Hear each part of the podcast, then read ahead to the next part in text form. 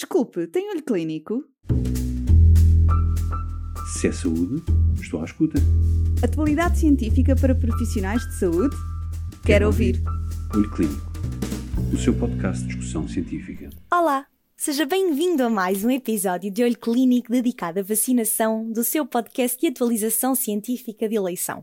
Hoje trazemos-lhe um tema muito atual, One Health, que em português se traduz como Uma Só Saúde, um termo que pretende conciliar a saúde humana, animal e do meio ambiente.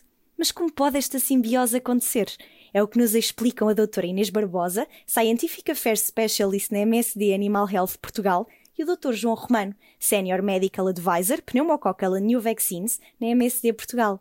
Saiba tudo já de seguida. Olá, acredito que possa ter ficado intrigado com o título deste novo podcast. One Health, saúde e prevenção para todos. Mas é algo muito simples, não é, Inês? Sim, João. De facto, quando falamos em One Health ou uma só saúde, parece algo complexo. Mas a verdade é que é possível conciliar a saúde humana com a saúde animal e acrescentar ainda a saúde do meio ambiente através de gestos muito simples e atuando sempre com uh, uma forma mais preventiva. Porque, de facto, tem-se falado muito sobre este tema hoje em dia. Mas como é que a saúde animal pode contribuir para esta só saúde? Bem, a saúde animal está intimamente relacionada com a saúde humana e com a saúde do meio ambiente. E isto já não é novidade para, para ninguém. Cerca de 65% das doenças dos animais são transmissíveis ao homem e 75% das doenças do homem são transmitidas por animais, sendo destacar a importância de um trabalho colaborativo entre as diferentes entidades envolvidas na saúde humana, animal e do meio ambiente. Mas tudo isto pode parecer uh, muito complexo e a verdade é que devemos dar exemplos muito práticos. E do ponto de vista da saúde animal, temos vários exemplos que podemos dar. Um dos exemplos é a leptospirose, uma doença que pode afetar o homem e os animais e onde a vacinação dos cães, por exemplo, pode ter um papel muito importante na redução da excreção urinária de leptospiras pelos cães infectados, contribuindo para uma menor contaminação ambiental com leptospiras, que poderiam vir a infectar outros animais ou até mesmo o homem. É sempre importante ressalvar que esta é apenas uma pequena parte na prevenção desta importante zoonose. Falavas então aqui da vacinação contra a leptospirose. É uma vacina obrigatória para os cães? Uh, não. A única vacina obrigatória para cães é a vacina da raiva. No entanto, existem outras vacinas que são definidas como CORE, ou seja, consideradas essenciais pela WSAVA, que é a World Small Animal Veterinary Association. E nesta categoria são consideradas as vacinas que protegem os animais contra doenças graves e potencialmente fatais, que têm uma distribuição global. Dentro destas vacinas CORE estão englobadas as vacinas contra a parvovirose, que é uma doença provocada por um parvovírus canino, um vírus altamente contagioso e muito resistente no ambiente, que causa uh, normalmente doença gastrointestinal em quem jovens não vacinados. Outra vacina considerada core é a vacina contra a asgana, uma doença provocada por um paramixovírus, um vírus intimamente relacionado com o vírus do sarampo. Pode originar sinais clínicos sistémicos, eh, respiratórios e gastrointestinais, que são muitas vezes eh, seguidos por sinais clínicos neurológicos. Incluindo também nestas vacinas core, encontramos a vacina eh, contra a hepatite infecciosa canina, que também é uma doença muito contagiosa entre cães, provocada por um adenovírus e, como o nome indica, afeta principalmente o fígado. Depois, esta mesma entidade, a WSAVA, define vacinas consideradas não core, onde se incluem as vacinas da leptospirose e da doença respiratória infecciosa canina, antigamente conhecida por tosse do canil, que se caracteriza por episódios de tosse recorrente, podendo ser uh, provocada por vários agentes etiológicos, entre eles a bortela e o parainfluenza. Estas vacinas não core devem ser administradas aos animais considerados em risco de poder desenvolver a doença pelo seu estilo de vida ou pela sua localização geográfica em zonas endémicas. Por exemplo, a vacina contra a doença respiratória infecciosa canina é uma vacina recomendada para cães que vão para hotéis caninos, uma vez que nestes espaços existe um grande aglomerado de cães e existe um aumento de risco de, de infecção.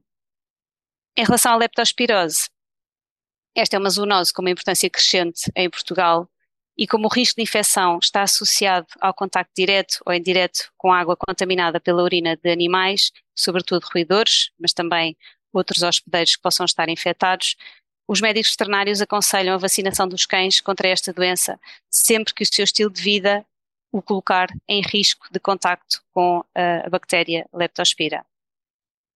A WSAVA também classifica algumas vacinas como não recomendadas, ou seja, aquelas vacinas para as quais não existe uma evidência científica suficiente para justificar a sua utilização. É o exemplo da vacina contra o coronavírus canino, que pode provocar alterações gastrointestinais. Tendo em conta estas orientações dadas pela uh, Associação Mundial uh, de Veterinários de Pequenos Animais, cabe depois aos médicos veterinários definir qual o protocolo vacinal que melhor se adequa às características individuais de cada um destes cães que lhes surgem em contexto de consulta. Nestas guidelines não existe uma orientação clara em relação uh, à vacina contra a leishmaniose, uma vacina que também está disponível. No entanto, é uma vacina com uma distribuição geográfica mais reduzida. Portugal é um país endémico para a leishmaniose canina e, tendo em conta o potencial zoonótico desta doença, existe uma clara preocupação dos médicos veterinários em incorporar esta vacina nos protocolos vacinais dos cães que estão em risco. E, de facto, muito, muito interessante, Inês. Mas falaste no início da raiva. Este é outro zoonose que nos preocupa muito do ponto de vista de uma só saúde.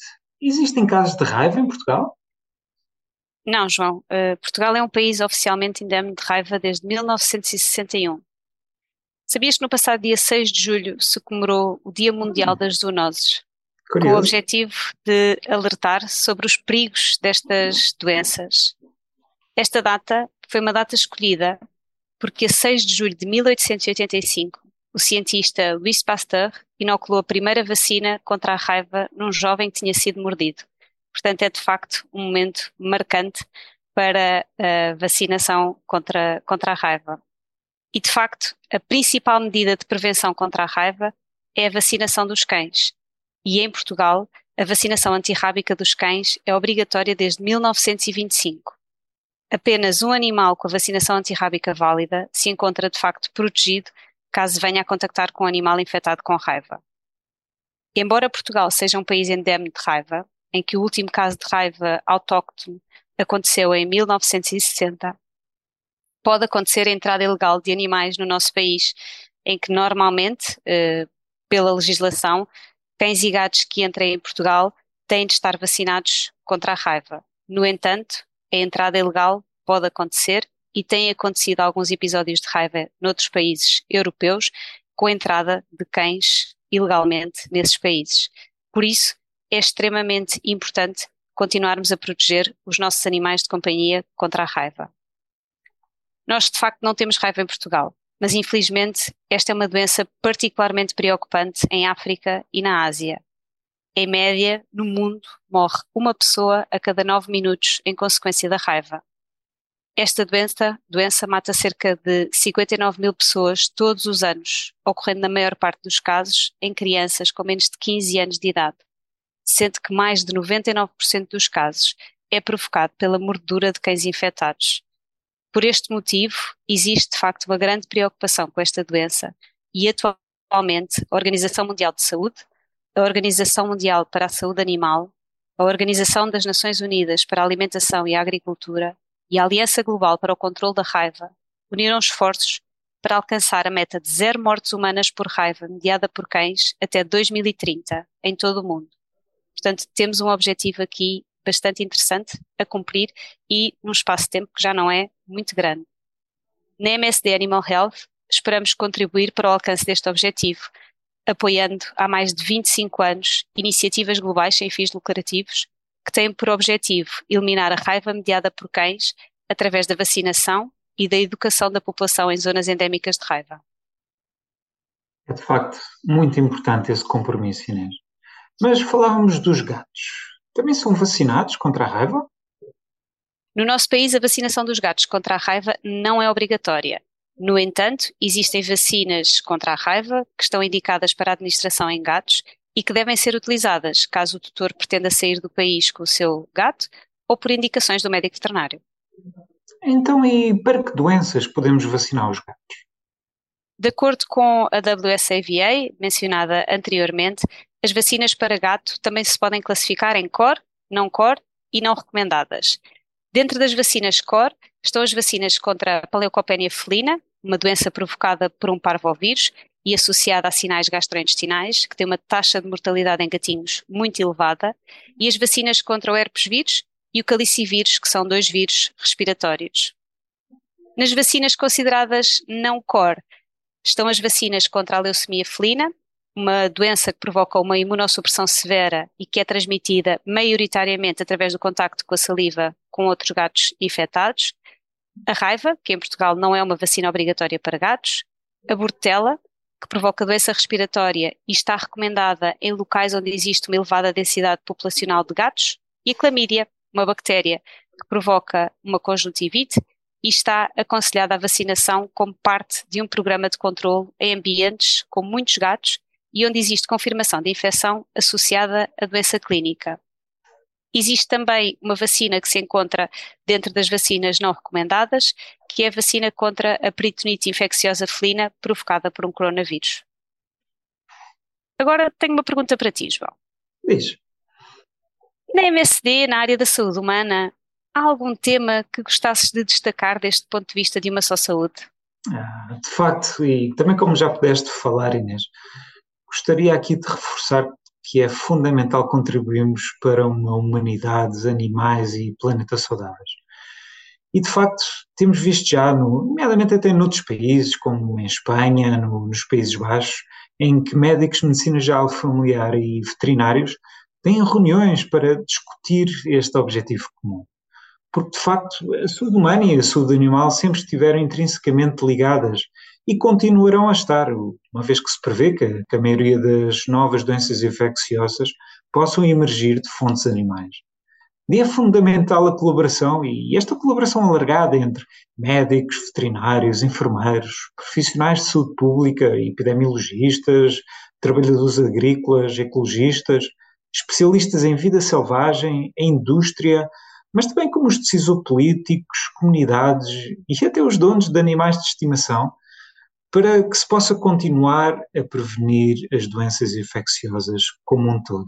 E isso é, é fundamental. É isso mesmo, João. De facto, uh, aquilo que falámos aqui hoje é apenas uma pontinha daquilo que, que se pode fazer, é a ponta de, do iceberg. De facto, existe um grande trabalho uh, colaborativo que deve ser uh, implementado e esta colaboração uh, interdisciplinar uh, vai sem dúvida ajudar a impulsionar a saúde global, sendo as vacinas uh, apenas uma parte de como todos juntos conseguimos alcançar este objetivo muito maior que é o objetivo de uma só saúde. Desculpe, tem olho clínico? Se é saúde, estou à escuta. Atualidade científica para profissionais de saúde? Quero, Quero ouvir. ouvir.